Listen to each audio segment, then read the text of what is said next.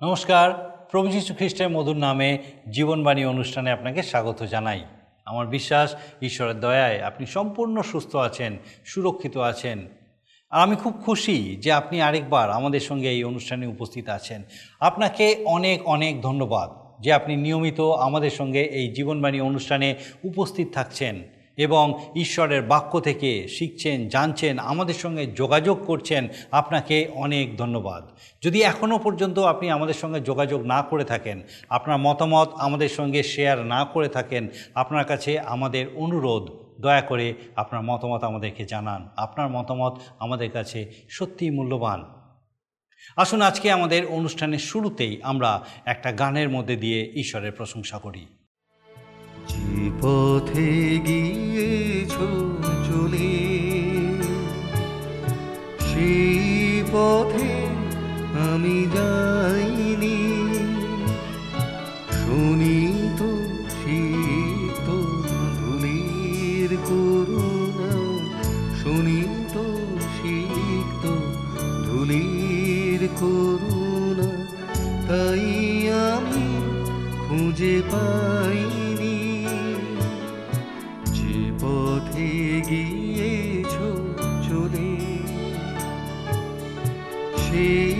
পথে আমি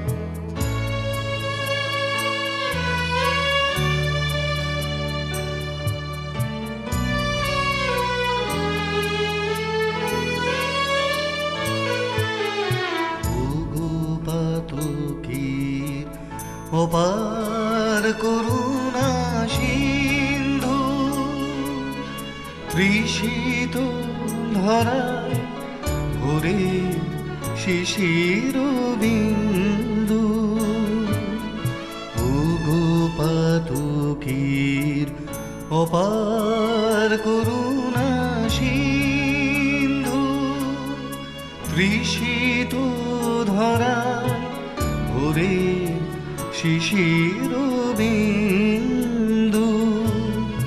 অদোখে কখন দেখে ফিরে গেলে? অদোখে কখন দেখে ফিরে গেলে? আমি তবু ফিরে চাইনি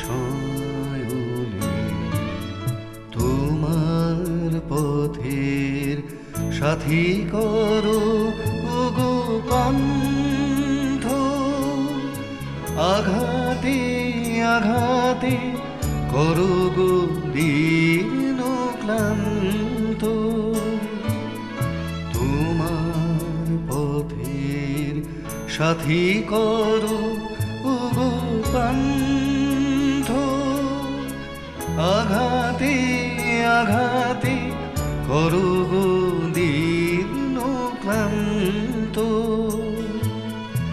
অশ্রু বাসরে তুমি শুধু থেকো। অশ্রু বাসরে তুমি শুধু থেকো। আর কারে আমি চাইনি আমরা বাইবেলের পুরাতন নিয়মে বর্ণিত যাত্রা পুস্তক থেকে ধারাবাহিকভাবে অধ্যয়ন করছি। আমরা দেখেছি ইসরায়েল জাতি কীভাবে নিজেদের জন্য নিজেরা দেবতা তৈরি করেছিল এবং ঈশ্বরের চরম ক্রোধের সম্মুখীন হয়েছিল। ঈশ্বরের শাস্তি তাদের উপরে নেমে আসে এবং প্রচুর মানুষ মারা পড়ে। মসি কিন্তু তাতে খুব দুঃখার্থ হয় এবং ঈশ্বরের কাছে বিনতি জানায়। পাপ থেকে মুক্তি লাভ করার জন্য প্রায়শ্চিত্তের এবং মুক্তির মূল্য পরিশোধের প্রয়োজন। আর এই কারণেই প্রভু যিশুর ক্রুশীয় মৃত্যুর প্রয়োজন হয়েছিল, যেন আমি আপনি পাপ থেকে মুক্তি লাভ করি। ঈশ্বর ইসরায়েল জাতিকে পরিত্যাগ করতে চাইলে মসি তার কাছে এই চতুর্থবার যুক্তি তুলে ধরেছে, কি কারণে তাকে ইসরায়েল লোকেদের প্রতিজ্ঞা ভূমিতে নিয়ে যেতে হবে? তবে পাপ থেকে উদ্ধার পাওয়ার জন্য অবশ্যই স্বীকারোক্তির প্রয়োজন। যদি আমাদের ঈশ্বরের সঙ্গে চলতে হয়, তবে পাপের বিষয়ে তার সঙ্গে একমত হতে হবে। পাপ সর্বদাই পাপ, এবং তার থেকে মুক্ত হতে গেলে স্বীকার করা অপরিহার্য। মসির কাছে ঈশ্বর বললেন, তিনি প্রত্যেকের পাপের বিষয়ে ব্যক্তিগতভাবে তাদেরকে শাস্তি দেবেন। ঈশ্বর ব্যক্তিগতভাবেই পাপের শাস্তি দেন। এরপর আবার ইসরায়েলের যাত্রা শুরু হয়। সমাগম তাম্বু শিবিরের বাইরে বিস্তারিত হয় এবং ঈশ্বর মসির প্রার্থনার উত্তর প্রদান করেন। আসুন এই বিষয়গুলো বিস্তারিতভাবে আমাদের আলোচনায় আমরা দেখি আর আমার প্রার্থনা যেন এই সময় আমরা ঈশ্বরের রব শুনতে পাই, যে তার জীবন্ত বাক্যের মধ্যে দিয়ে তিনি ঠিক যেভাবে আমাদেরকে শেখাতে চান, যেন আমরা সেইভাবে শিখতে পারি এবং আমাদের জীবনে তা ব্যবহার করতে পারি। আসুন ঈশ্বরের বাক্যের বিস্তারিত আলোচনার দিকে চাই প্রিয় বন্ধু আজকের এই অনুষ্ঠানের মধ্যে দিয়ে আপনি নিশ্চয়ই ঈশ্বরের অনুগ্রহ, আশীর্বাদ লাভ করতে পারবেন। আজকের অনুষ্ঠানে আমরা শুনব ভয়াবহ বিচারের কথা, বড় কঠিন বিচার, কঠিন সাজা। ঈশ্বরের বিদ্রোহী হলে তার ফল কি শুনব? আরও শুনব, ইসরায়েল সন্তানদের জন্য ক্ষমা প্রার্থনা করছেন মসি। আপনাদের নিশ্চয়ই মনে আছে, আমরা যাত্রা পুস্তক বত্রিশের অধ্যায় থেকে আলোচনা শুরু করেছি এবং আজকের একুশ পদ থেকে আলোচনা শুরু করব। লেখা আছে, পরে মসি হারনকে কহিলেন ওই লোকেরা তোমার কি করিয়াছিল যে তুমি উহাদের উপরে এমন মহাপাপ বর্তাইলে হারণ কহিলেন, আমার প্রভুর ক্রোধ প্রজ্বলিত না হোক। আপনি লোকদিকে জানেন যে তাহারা দুষ্টতায় আসক্ত। তাহারা আমাকে কহিল, আমাদের অগ্রগামী হইবার জন্য আমাদের নিমিত্তে দেবতা নির্মাণ করুন। কেননা যে মসি মিশর দেশ হইতে আমাদেরকে বাহির করিয়া আনিয়াছেন সেই ব্যক্তির কি হইল তা আমরা জানি না। তখন আমি কহিলাম, তোমাদের মধ্যে যাহার যে স্বর্ণ থাকে, সে তা খুলিয়া দিউক। তাহারা আমাকে দিল, পরে আমি তাহা অগ্নিতে নিক্ষেপ করিলে ওই বৎসটি নির্গত হইল। পরে মসি দেখিলেন, লোকেরা স্বেচ্ছাচারী হইয়াছে, কেননা হারণ শত্রুদের মধ্যে বিদ্রুপের জন্য তাহাদেরকে স্বেচ্ছাচারী হইতে দিয়াছিলেন। তখন মসি শিবিরের দ্বারে দাঁড়াইয়া কহিলেন, সদাপ্রভুর পক্ষ কে? সে আমার নিকটে আইসুক। তাহাতে লেবির সন্তানরা সকলে তাহার নিকটে একত্র হইল। তিনি তাহাদেরকে কহিলেন, সদাপ্রভু, ইসরায়েলের ঈশ্বর, এই কথা কয়েন, তোমরা প্রত্যেকজন আপন আপন উরুতে খড়গ বাঁধো। ও শিবিরের মধ্যে দিয়া এক দ্বার অবধি অন্য দ্বার পর্যন্ত যাতায়াত করো এবং প্রতিজন আপন আপন ভ্রাতা, মিত্র ও প্রতিবাসীকে বধ করো। তাহাতে লেবি সন্তানেরা মসির বাক্যানুসারে তদ্রূপ করিল। আর সেই দিন লোকেদের মধ্যে নুন্নাদিক তিন সহস্র লোক মারা পড়িল। কেননা মসি বলিয়াছিলেন, অদ্য তোমরা প্রত্যেকজন আপন পুত্র ভ্রাতার বিপক্ষ হইয়া সদাপ্রভুর উদ্দেশ্যে আপনাদের হস্ত পূরণ করো। তাহাতে তিনি এই দিনে তোমাদেরকে আশীর্বাদ করিবেন। মসি হারনের উপরে দেখলাম খুবই রাগ করলেন এবং বললেন, লোকেরা তোমার কি করেছিল যে তুমি ওই লোকদের মহাপাপ করালে? হারন মসির কথায় বেশ ভীত হয়ে পড়লেন এবং নিজের দুর্বলতা বুঝতে পারলেন, তাই চতুরতার সাথে উত্তর দিলেন। হারন জবাব দিলেন, প্রভু, রাগ করবেন না, আপনি তো এই সব লোকদের জানেন, এরা দুষ্ট। হারনের কথার অর্থ এই যে, এই সব দুষ্ট লোকেরা আমাকে মেরে ফেলতেও পারত। হারন মসিকে বললেন, আপনার বিলম্ব হওয়ার জন্যই তো এরা ভয় পেয়ে ব্যস্ত উঠেছিল। হারন চালাকি করে মসিকেও কিছুটা দোষী করে নিলেন। হারন এবার দেখতে চাইলেন যে তিনি আর অন্য উপায় না দেখে ওই লোকদের কাছে সোনা চেয়ে নিলেন এবং সোনা গলাতে গোবৎস বার হয়ে আসলো। মসি কি অত সহজে ভুলবেন? তিনি শিবিরদ্বারে দাঁড়িয়ে ঘোষণা করলেন, যারা সদাপ্রভুর পক্ষে, তারা আমার কাছে আসুক। মসি হারনের চালাকির কথা ধরে ফেলেছিলেন। আমরা তো শুনেছি যে ওই বাছুরের নকশা হারন নিজেই করেছিলেন। মসি হারনের কথায় একটু ঠাট্টার ছলে বললেন, তাহলে তুমি ওদের সোনা নিয়ে আগুনে ফেলে দিলে আর অমনি সোনা গলে বাছুর হয়ে বার হয়ে এলো? হারনের সামনেই মসি ঘোষণা করলেন, সদাপ্রভুর পক্ষে যারা, তারা আমার পাশে এসে দাঁড়াক। আর লেবি বংশের মসি ও লেবি গোষ্ঠীর লোকেরা এসে মসির পাশে দাঁড়ালেন। মসি তখন বললেন, ঈশ্বর এই কথা বলেন, তোমরা তরবারি বাঁধো এবং শিবিরের মধ্যে প্রতি দ্বারে দ্বারে যাও এবং প্রত্যেকজন ভাই হোক, মিত্র হোক বা প্রতিবাসী হোক, যাকে পাবে বধ করো। তবে এর অর্থ এই নয় যে ভালো মন্দ যাকে পাও বধ করো। যারা ঈশ্বর বিদ্রোহী, যারা আনন্দে অর্ধনগ্ন হয়ে নৃত্য করেছিল, তাদের বধ করতে বললেন। এবং সূর্যোদয় থেকে সূর্যাস্ত পর্যন্ত প্রায় তিন হাজার ইসরায়েলীয় খড়গাঘাতে নিহত হলো। আদেশ বড়ই কঠোর ছিল। আদেশ ছিল, যদি তোমার পুত্র অথবা ভ্রাতা যে কেউ ঈশ্বর বিদ্রোহী হয়েছিল, সেই হত হবে। ওই আদেশ দেবার আগে আমার মনে হয় মসির নিশ্চয়ই ভালো লাগেনি, কিন্তু তিনি ঈশ্বরের নামে সব আদেশ দিচ্ছিলেন। ঈশ্বরের সন্তানদের সমাজ গঠনের দায়িত্বভার মসির উপর ছিল। এই জন্য সমাজের ক্ষতগুলো তিনি চিরতরে সরিয়ে দিলেন। দেখুন, ক্যান্সার একটা দুরারোগ্য ব্যাধি এবং ডাক্তার যদি মনে করেন যে ক্যান্সার গ্রস্ত অংশটুকু বাদ দিলে আক্রান্ত ব্যক্তির বাঁচার আশা আছে, ডাক্তার বলেন, আমি বলি ওই অংশটি বাদ দেওয়া হোক। মণ্ডলী একটা দেহ এবং অনেক সময় দেখা যায় মণ্ডলীর মধ্যে অবাঞ্ছিত লোক ঢুকে পড়েছে যারা নানা রকমভাবে মণ্ডলীর মধ্যে উত্তেজনা সৃষ্টি করে। নানা অশান্তিও টেনে এনে কলহ বাধায়। মসির ব্যবস্থা অনুযায়ী ওই প্রকার লোক প্রাণদণ্ডের যোগ্য হতো। বর্তমানকালে ওই প্রকার লোকদের কিছু কালের জন্য সাসপেন্ড করা হয়। সাসপেন্ড করার অর্থ তাদের পরিবর্তিত হওয়ার সুযোগ দেওয়া হয়। শাস্তি যদি না থাকে, রোগ গুঁড়ি মেরে গভীরে প্রবেশ করবে এবং মণ্ডলীর অবস্থা ঘুণ ধরার মতো হবে। এখন দেখুন তিন সহস্র বিদ্রোহীকে হনন করে মসি কি স্বস্তির নিঃশ্বাস ফেলেছিলেন? যাক, বাঁচা গেল, এখন শান্তিতে থাকব। কিন্তু তা তো নয়। আমরা আগে শুনেছিলাম যে মিশর থেকে অনুমান ছয় লক্ষ, কেবল যোদ্ধা পুরুষ বার এসেছিল এখন তার মধ্যে তিন সহস্র যদি নিহত হয়ে থাকে, কিছুই না। সমাজে যে দূষণ প্রবেশ করিয়েছিল, তার কিছুটা ক্ষতি অবশ্যই প্রবেশ করেছিল। যেমন একটা প্রবাদ আছে, এক কুইন্টাল দুধে এক ফোঁটা চোনা। আর এখানে দেখি যে প্রতিমা পূজা এক প্রকার সংক্রামক রোগ হয়ে দাঁড়িয়েছিল। প্রতিমা বলতে কেবলমাত্র মাটি, কাঠ, পাথর বা ধাতুর তৈরি কোনো মূর্তি নয়। ঈশ্বর ও আপনার মাঝে যে কোনো বস্তু আপনাকে বেশি আকর্ষণ করে বা আপনি যে বস্তু বা যাকে বেশি ভালোবাসেন সেটাই আপনার কাছে প্রতিমা। আদেশ হচ্ছে, প্রতিমা পূজা করিও না। অল্পক্ষণ বা অল্পদিন হলেও ইসরায়েলীয়দের মধ্যে পাপ প্রবেশ করেছিল কারণ তারা পাপ করেছিল। মসি জানতেন যে ইসরায়েলীয়দের যদি পাপের প্রায়শ্চিত্ত না হয়, তাহলে সমূহ বিপদ। আর এই মসি কাল বিলম্ব না করে পরদিন প্রত্যুষে উঠে লোকদের বললেন, বত্রিশ হাজার তিরিশ থেকে পঁয়ত্রিশ পদে আমরা দেখতে পাই সে বিষয়। পরদিন মসি, লোক দিয়ে করেন তোমরা মহাপাপ করিলে, এখন আমি সদাপ্রভুর নিকটে উঠিয়ে যাইতেছি। যদি সম্ভব হয়, তোমাদের পাপের প্রায়শ্চিত্ত করিব। পরে মসি সদাপ্রভুর নিকটে ফিরিয়া গিয়া কহিলেন, হায় হায়, এই লোকেরা মহাপাপ করিয়াছে, আপনাদের জন্য স্বর্ণ দেবতা নির্মাণ করিয়াছে। আহা, এখন যদি ইয়াদের পাপ ক্ষমা করো, আর যদি না করো, তবে আমি বিনয় করিতেছি। তোমার লিখিত পুস্তক হইতে আমার নাম কাটিয়া ফেলো। তখন সদাপ্রভু মশাই করলেন যে ব্যক্তি আমার বিরুদ্ধে পাপ করেছে তাহারই নাম আমি আপন পুস্তক হইতে কাটিয়া ফেলিব? এখন যাও, আমি যে দেশের বিষয়ে তোমাকে বলি, সেই দেশের লোক দিয়েকে লইয়া যাও। দেখো, আমার দূত তোমার অগ্রে অগ্রে যাইবেন, কিন্তু আমি প্রতিফলনের দিনে তাহাদের পাপের প্রতিফল দিব। সদাপ্রভু লোক দিয়েকে আঘাত করিলেন, কেননা লোকেরা হারণেকৃত সেই গোবৎস নির্মাণ করা যাচ্ছিল ইসরায়েলের জন্য মসির সাধ্য সাধন আমরা দেখতে পাই। মসি ইসরায়েলের সন্তানদের বলেন দেখো, তোমরা মহাপাপ করেছ, এখন যদি প্রায়শ্চিত্ত না করা যায়, তোমাদের সামনে মহাবিপদ। তখন প্রায়শ্চিত্ত দ্বারা পাপ ক্ষমা হতো। যীশুখ্রিস্ট নিজে আত্মবলিদান দিয়ে সমগ্র মানুষের জন্য প্রায়শ্চিত্ত সাধন করে আমাদের পাপ মুক্ত করেছিলেন। পাপ মুক্ত হতে গেলে প্রথমে আমাদের পাপ স্বীকার করতে হবে। ঈশ্বরের সাথে একমত হতে হবে যে পাপ করে আমরা অন্যায় করেছি। কার কাছে পাপ স্বীকার করব? পালক মহাশয়? বিশপ মহাশয়? বা ইসরায়েলের ক্ষেত্রে মসির কাছে নয়, স্বয়ং ঈশ্বরের কাছে। কিন্তু পাপি ঈশ্বরের সামনে কি করে পৌঁছাবে? কেননা তিনি তো গ্রাসকারী অগ্নি, অতএব একজন মধ্যস্থ ব্যক্তির প্রয়োজন। যিনি পাপীর হয়ে ঈশ্বরের কাছে বিনতি জানাবেন ও ক্ষমা প্রার্থনা করবেন, খ্রিস্ট যিশু, সমগ্র মনুষ্য জাতির জন্য সেই মধ্যস্থ ব্যক্তি। তেমনি মসি একমাত্র ব্যক্তি যিনি সমস্ত ইসরায়েলের জন্য মধ্যস্থ হওয়ার যোগ্য। মসি বললেন, আমি সিনয় পর্বত উঠে যাচ্ছি।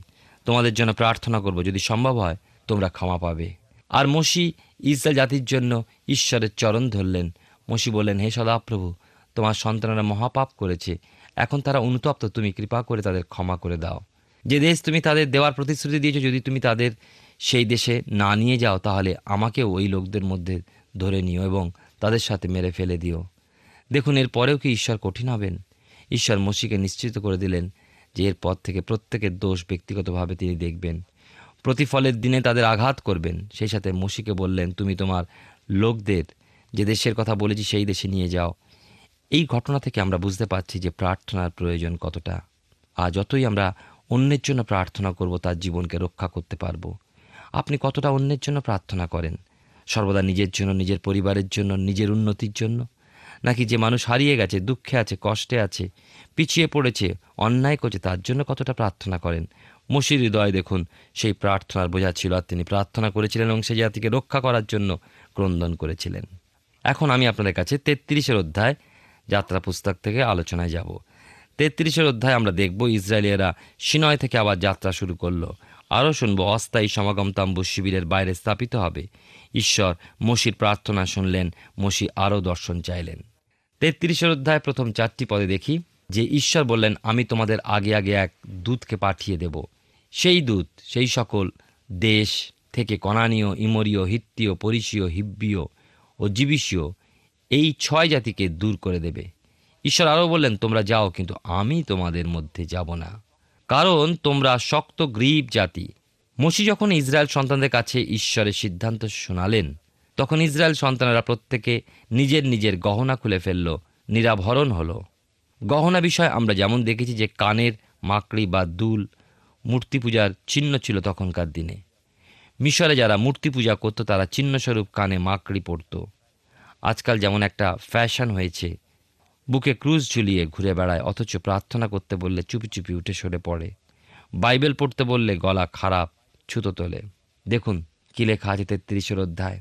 আর সদাপ্রভু মসিকে কইলেন, আমি অব্রাহামের ইসাহাকের ও জাকবের কাছে দিব্য করিয়া যে দেশ তাহাদের বংশকে দিতে প্রতিজ্ঞা করেছিলাম সেই দেশে যাও। তুমি মিশর দেশ হইতে যে লোক দিয়েকে বাহির করিয়া আনিয়াছ, তাহাদের সহিত এখান হইতে প্রস্থান করো। আমি তোমার অগ্রে এক দূত পাঠাইয়া দিব এবং কনানীয়, মরীয় হিত্তীয় পরিসীয় হিব্বীয় ও জীবুষীয়কে দূর করিয়া দিব। দুগ্ধ মধু প্রবাহী দেশে যাও, কিন্তু আমি তোমার মধ্যবর্তী হয়ে যাইব না। কেননা তুমি শক্ত, গ্রীব জাতি, পাছে পথের মধ্যে তোমাকে সংহার করি। এই অশুভ বাক্য শুনিয়া লোকেরা শোক করিল, কেহ গাত্রে আভরণ পরিধান করিল না। সদাপ্রভু মসিকে বলিয়াছিলেন, তুমি ইসরায়েল সন্তানগণকে এই কথা বলো, তোমরা শক্ত, গ্রীব জাতি, এক নিমিষের জন্য তোমাদের মধ্যে গেলে আমি তোমাদেরকে সংহার করিতে পারি। তোমরা এখন আপন আপন গাত্র হইতে আবরণ দূর করো তাতে জানিতে পারিব, তোমাদের বিষয়ে আমার কি করা কর্তব্য? তখন ইসরায়েল সন্তানগণ হরেব পর্বত অবধি যাত্রাপথে আপন আপন সমস্ত আবরণ দূর করিল। এই তৃতীয়বার ঈশ্বর ইসরায়েল জাতিকে শক্ত গ্রীব জাতি বলে ভৎসনা করলেন, সে কথা আমরা বিশেষ করে লক্ষ্য করি। তিনি তাদের বুঝিয়ে দিলেন যে তারা অতি উৎকৃষ্ট জাতি বলে ঈশ্বর তাদের মুক্ত করেছেন তা নয়। কিন্তু তাদের পিতৃপুরুষদের কাছে যে প্রতিজ্ঞা করেছিলেন তা পূরণের জন্যই ইসরায়েল জাতিকে মিশর থেকে উদ্ধারের ব্যবস্থা করেছেন। ইসরায়েল সন্তানেরা সিনয় পর্বত থেকে হরেব পর্যন্ত যাত্রাকালে সব গহনা খুলে ফেলল। সাত থেকে এগারো পদে যখন আসি, আমরা দেখতে পাই এই অংশেতে, আর মসি তাম্বু লইয়া শিবিরের বাহির ও শিবির হইতে দূরে স্থাপন করিলেন এবং সেই তাম্বুর নাম সমাগম তাম্বু রাখিলেন। আর সদাপ্রভুর অন্বেষণকারী প্রত্যেকজন শিবিরের বাহিরে স্থিত সেই সমাগম তাম্বুর নিকটে গমন করিত। আর মসি যখন বাহির হইয়া সেই তাম্বুর নিকটে যাইতেন, তখন সমস্ত লোক উঠিয়া প্রত্যেকে আপন আপন তাম্বুর দ্বারে দাঁড়াইত এবং যাবৎ মসি ওই তাঁবুতে প্রবেশ না করিতেন, তাবৎ তাহার পশ্চাৎ দৃষ্টি করিতে থাকিত। আর মসি তাঁবুতে প্রবেশ করিলে পর মেঘস্তম্ভ নামিয়া তাঁবুর দ্বারে উপস্থিত করিত এবং সদাপ্রভু মসির সহিত আলাপ করিতেন। সমস্ত লোক তাঁবুর দ্বারে অবস্থিত মেঘস্তম্ভ দেখিত ও সমস্ত লোক উঠিয়া প্রত্যেকে আপন আপন তাঁবুর দ্বারে থাকিয়া প্রণিপাত করিত। আর মনুষ্য যেমন মিত্রের সহিত আলাপ করে, তদ্রূপ সদাপ্রভু মসির সহিত সম্মুখা সম্মুখে হইয়া আলাপ করিতেন। পরে মসি শিবিরে ফিরিয়া আসিতেন কিন্তু নুনের পুত্র জিহস নামে তাঁর যুব পরিচারক তাঁবুর মধ্য হইতে বাহিরে যাইতেন না। মসি প্রথম অবস্থায় ঈশ্বরের তাঁবু শিবিরের বাইরে এবং বেশ কিছুটা দূরে স্থাপন করলেন এবং সমাগম তাঁবু এই নাম দিলেন। এখনও নকশা অনুযায়ী তাঁবুর সাজসজ্জা প্রস্তুত করা হয়নি? যারা ঈশ্বরের অন্বেষণ করতো, তারা তাঁবুর কাছে যেত। আর মসি যখন ওই তাঁবুর কাছে যেতেন, শিবিরের লোকেরা আপন আপন তাঁবুর দ্বারে দাঁড়াতো। মসি যতক্ষণ না তাঁবুতে প্রবেশ করতেন, তারা মসিকে পশ্চাৎ দিক থেকে দেখতে থাকতো। মসি তাঁবুতে প্রবেশ করলে পর মেঘস্তম্ভ এসে সমাগম তাম্বুর দ্বারে দাঁড়াতো আর লোকেরা আপন আপন দ্বারে দাঁড়িয়ে সমাগম তাম্বুর উদ্দেশ্যে প্রণিপাত করত। ওদিকে বন্ধু যেমন বন্ধুর সাথে আলাপ করে, সদাপ্রভু মসির সাথে আলাপ করতেন।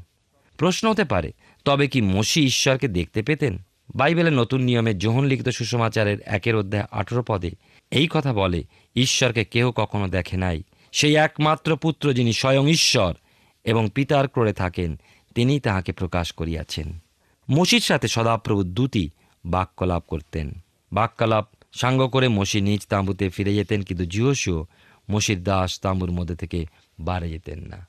এবারে দেখব মসির প্রার্থনা ঈশ্বরের উত্তর, তেত্রিশের অধ্যায়, বারো থেকে সতেরো পদে। মসি ঈশ্বরকে বললেন ও দাবি করলেন, তুমি যে এই লোকদের নিয়ে যেতে বলছো, কিন্তু আমার সঙ্গী করে যাকে সাথে পাঠাবে তাও নামটা আমাকে জানাও, তার পরিচয়টা আমাকে দাও। সাধু পৌল ফিলিপিও মণ্ডলী পত্রে তিনের অধ্যায় দশ পদে যেমন বলেছেন, যেন তাহাকে তাহার পুনরুত্থানের শক্তি ও তাহার দুঃখভোগের সহভাগিতা আমি জানিতে চাই। মসি ঈশ্বরের মুখ দর্শন করতে চান। মসি এটা ভালোভাবে জানতেন যে এত বড় দায়িত্বপূর্ণ কাজ তার নিজের জ্ঞানে বুদ্ধিতে ও বিবেচনায় তিনি সাধন করতে পারবেন না। সুতরাং ঈশ্বর যদি বলেন যে, আমি তোমার সাথে থাকব, তাহলে মসি ভরসা পায়। দেখুন, মিশরে এক রাজার ক্ষমতার বিরুদ্ধে যা কিছু করেছেন সবই ঈশ্বরের হাত, ঈশ্বরের পরাক্রম। এখন দুগ্ধমধু প্রবাহিত দেশে ছয় রাজা এবং এছাড়াও পথে আরও কয়েকটি শক্তিকে অতিক্রম করতে হবে। মসি বললেন, তোমার শ্রীমুখ যদি সঙ্গে না যান তবে এখান হইতে আমাদিওকে লইয়া যাইও না। মসি আরও বললেন, আমিও তোমার এই প্রজাগণ যে তোমার দৃষ্টিতে অনুগ্রহ প্রাপ্ত হইয়াছি, ইহা কিসে জানা যাইবে? আমাদের সহিত তোমার গমন দ্বারা কি নয়? তদ্বারা আমিও তোমার প্রজাগণ ভূমণ্ডলস্থ যাবতীয় জাতি হইতে বিশিষ্ট সদাপ্রভু মসিকে বললেন, তুমি যেসব কথা বললে, সেসব করব কেননা তুমি আমার দৃষ্টিতে অনুগ্রহ পেয়েছ।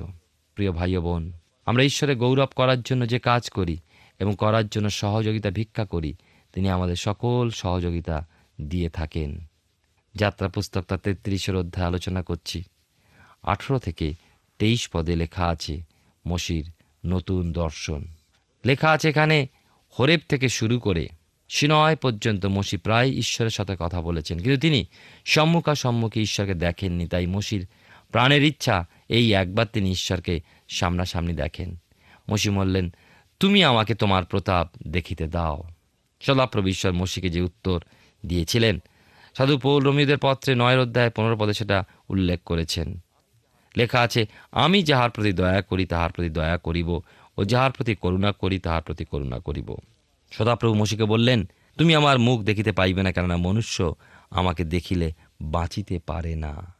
সদাপ্রভু বললেন, একটা স্থান আছে, তুমি ওই শৈলের উপরে দাঁড়াইবে।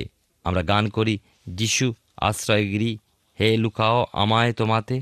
সদাপ্রভু মসিকে বললেন, তোমাকে শৈলের এক ফাটালে রাখব, আর যতক্ষণ তোমার সম্মুখ দিয়ে যাব, আমার করতল দিয়ে তোমাকে ঢেকে রাখব। যে পর্যন্ত আমি যাব, তুমি আমায় দেখতে পাবে না। আমার করতল সরিয়ে নিলে তুমি আমার পশ্চাৎ ভাগ দেখতে পাবে। প্রভু যিশুর ধন্যবাদ দিই, যে আমাদের কোনো রকম সন্দেহ দ্বিধার মধ্যে থাকতে হবে না, কেননা প্রভু যিশু বলেন যে, আমাকে দেখেছে, সে পিতাকে দেখেছে আমিও পিতা এক। প্রিয় ভাই ও বোন, ঈশ্বরের বাক্য শুনতে শুনতে আমরা অবাক হয়ে যাই। মসির জীবন কত সুন্দর ছিল। তিনি ইসরায়েল জাতিকে রক্ষা করার জন্য ঈশ্বরের কাছে ক্রন্দন করেছিলেন এবং নিজে সেই জাতির সঙ্গে দোষী বলে নিজেকে গণ্য করেছিলেন। ঈশ্বর তাঁর সেই সরল হৃদয় দেখেছিলেন আর তাই বলেছিলেন, মসিকে, যে তুমি আমার পশ্চাৎ ভাগ দেখতে পাবে, তার মনের ইচ্ছাকে তিনি পূর্ণ করেছিলেন। আজও তিনি আমাদের কাছে তার সকল ইচ্ছা জানিয়েছেন যেন আমরা আমাদের জীবনে তাকে গৌরব দান করতে পারি। খ্রিস্ট যিশুর মধ্যে দিয়ে আমরা ঈশ্বরকে দেখতে পাই আর তার বাক্যের মধ্যে দিয়ে খ্রিস্টকে আমরা দেখি এবং ঈশ্বরকে দেখি। আমরা বাইবেলের পুরাতন নিয়মে বর্ণিত দ্বিতীয় পুস্তক, যাত্রা পুস্তক থেকে ধারাবাহিকভাবে অধ্যয়ন করছি। আমার বিশ্বাস ঈশ্বর তার জীবন্ত বাক্যের মধ্যে দিয়ে আপনার সঙ্গে কথা বলছেন। আমরা দেখলাম ইসরায়েল জাতি নিজেদের তৈরি দেবতার আরাধনা করেছে এবং ঈশ্বরের দৃষ্টিতে তা পাপ। তারা শাস্তির অধীন হল এবং প্রভু যিশুর এই জগতে মানুষের জন্য ক্রুশের উপরে প্রায়শ্চিত্ত করার পূর্বে পাপমুক্ত হওয়ার পদ্ধতি আমরা দেখলাম। এখানে আমরা একটা বিশেষ যে শিক্ষা দেখি তা হলো ঈশ্বর পাপের বিষয়ে ব্যক্তিগতভাবে শাস্তি দেন। ইসরায়েল জাতির মধ্যে যারা প্রান্তরে সেই স্বর্ণময় দেবতার আরাধনা করেনি তারা জীবিত ছিল। ঈশ্বর প্রত্যেক জনের পাপের শাস্তি দেন। মসির বিনতির ফলে ইসরায়েল জাতিকে তার পরেও নেতৃত্ব দিয়েছেন এবং প্রতিজ্ঞাভূমির উদ্দেশ্যে পরিচালিত করেছেন। তিনি মসির প্রার্থনার উত্তর দিয়েছেন। এ কথা আমাদের বলে যে তিনি আমাদের প্রার্থনারও শ্রবণকারী এবং উত্তরদানকারী। ইসরায়েল জাতির বিষয়ে তিনি কয়েকবার বলেছেন, তারা শক্ত গ্রীব তথাপি তাদের তিনি পরিত্যাগ করেননি। তিনি মসির সঙ্গে কথোপকথন করেছেন একজন বন্ধুর মতো। কিন্তু আমাদের কথা মনে রাখা প্রয়োজন যে কেউ ঈশ্বরকে দেখেনি। ঈশ্বরের বাক্য বলে একমাত্র পুত্র, অর্থাৎ প্রভু যিশুই তাকে দেখেছেন। আসুন প্রার্থনা করি, আর এই সময় আমিও চাইব যে আপনিও আমার সঙ্গে এই প্রার্থনায় যোগ দিন। আসুন প্রার্থনায় যাই। মঙ্গলময় পিতা, প্রভু তোমার ধন্যবাদ, তোমার স্তুতি করি, তোমার গৌরব করি যে তোমার পবিত্র পরাক্রমে প্রভু তুমি আমাদের সহায় সহবর্তী ঈশ্বর। এবং তোমার অনুগ্রহ, তোমার দয়া, তোমার করুণায় তুমি আমাদেরকে সুযোগ দিয়েছিলে যেন পিতাগ তোমার এই জীবন্ত বাক্য আমরা শিক্ষা করতে পারি। ধন্যবাদ দিই সে আমাদের প্রত্যেক দর্শক বন্ধুর জন্য স্বর্গীয় পিতা যে তোমার পবিত্র পরাক্রমে, তোমার অনুগ্রহে, তোমার জীবন্ত বাক্য দ্বারা তুমি আজকে সেই প্রত্যেকের সঙ্গে কথা বলেছ।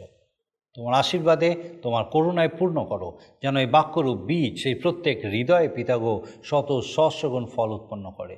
বিশেষ করে এই সময় আজকে পিতাগ প্রার্থনা করি, যদি আমাদের মধ্যে, আমাদের দর্শক বন্ধুদের মধ্যে এমন কেউ থেকে থাকেন, যারা হয়তো প্রিয়জন বিয়োগে আক্রান্ত সৈক্য পিতা, প্রার্থনা করি এই দুঃখের সময়, এই শূন্যতায়, প্রভু, তুমি তোমার শান্তি, তোমার সান্ত্বনায় সেই প্রত্যেককে পূর্ণ করো। সৈক্য পিতা তোমার জীবন্ত অনুগ্রহে, তোমার সেই পবিত্র আশ্বাসে পূর্ণ করো যে, হা প্রভু গো, যে তুমি তাদের সঙ্গে সঙ্গে আছো এবং যে শূন্যতা তাদের জীবনে সৃষ্টি হয়েছে, পিতা গো, একমাত্র তুমি পারো সেই শূন্যতাকে পূর্ণ করতে। স্বর্গীয় পিতা তোমার অনুগ্রহে তুমি তাদেরকে, তোমার সান্ত্বনা যুক্ত করো।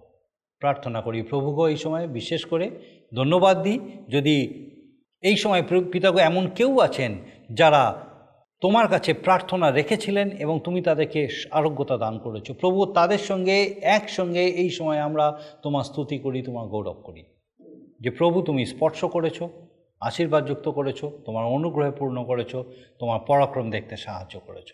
একইভাবে প্রার্থনা করি, প্রভু, যারা এখনও তোমার প্রতি বিশ্বাসে স্থির আছেন এবং পিতাগ যারা চান যে তুমি তাদেরকে সুস্থ করো আরোগ্যতা দাও প্রভু তোমার পবিত্র অনুগ্রহে, তোমার মহাপরাক্রম তাদের জীবনে দেখে, তাদের শরীর উপলব্ধি করে, তোমার গৌরব করতে সাহায্য করো।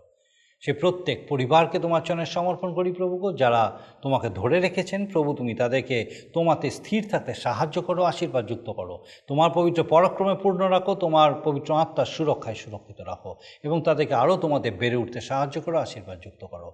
ধন্যবাদ দিয়ে আরেকবার আমাদের প্রত্যেক দর্শক বন্ধুর জন্য যাদেরকে আজকে তুমি নিয়ে এসেছিলে এবং প্রভুগো প্রার্থনা করি আগামী দিনেও যেন প্রত্যেকে পিতাগো এইভাবেই পিতাগো তোমার জীবন্ত বাক্যের মধ্যে দিয়ে বৃদ্ধি পেতে পারেন। ও প্রভু, তুমি দয়া করো। তোমার যিশু নামে ভিক্ষা দয়া করে শ্রবণ গ্রহণ করো। আমেন। ঈশ্বর, ধন্যবাদ দিই যে তার মহা অনুগ্রহে তিনি আমাদেরকে সুন্দর সুযোগ দিয়েছিলেন এবং আমাদেরকে তার জীবন্ত বাক্যের মধ্যে দিয়ে শিখতে সাহায্য করেছেন। আমার প্রার্থনা যে আগামী দিনেও যেন এইভাবেই আপনি, আমি একসঙ্গে ঈশ্বরের বাক্যের মধ্যে দিয়ে শিখতে পারি, জানতে পারি, আরও গভীরভাবে তাকে জানতে পারি এবং তার নিকটবর্তী হতে পারি, তার সহভাগিতায় সান্নিধ্যে বৃদ্ধি পেতে পারি। ঈশ্বর, আপনার মঙ্গল করুন।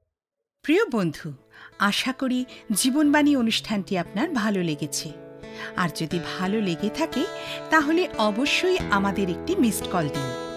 আপনার দেওয়া মিসড কলটি আমাদের কাছে অতি মূল্যবান। আমরা আনন্দের সাথে জানাই, প্রতিটা মিসড কল দাতাদের মধ্যে থেকে সপ্তাহের শেষে বিশেষ দর্শক বন্ধুকে বেছে নেওয়া হবে এবং সেই দর্শক বন্ধুকে পুরস্কৃত করা হবে। ও সপ্তাহের শেষে তার ছবি ও নাম আমাদের অনুষ্ঠানে প্রকাশ করা হবে। গত সপ্তাহের বিজয়ী দর্শক বন্ধুরা হলেন দক্ষিণ চব্বিশ পরগনা থেকে লীনা প্রামাণিক ও প্রীতম দাস। আমাদের মিসড কল দেবার নম্বরটি হল zero four four four nine zero eight one two nine zero. আপনি প্রার্থনা ও আরও অধিক জানতে আগ্রহী হলে আমাদের সঙ্গে অবশ্যই ফোনের মাধ্যমে যোগাযোগ করতে পারেন। আমাদের mobile number nine four three three four nine seven two three five এবং আরেকটি হল nine four three three eight zero three seven double five. আর আমাদের ঠিকানা টিভি স্ক্রিনে আপনারা দেখে নিন। ধন্যবাদ।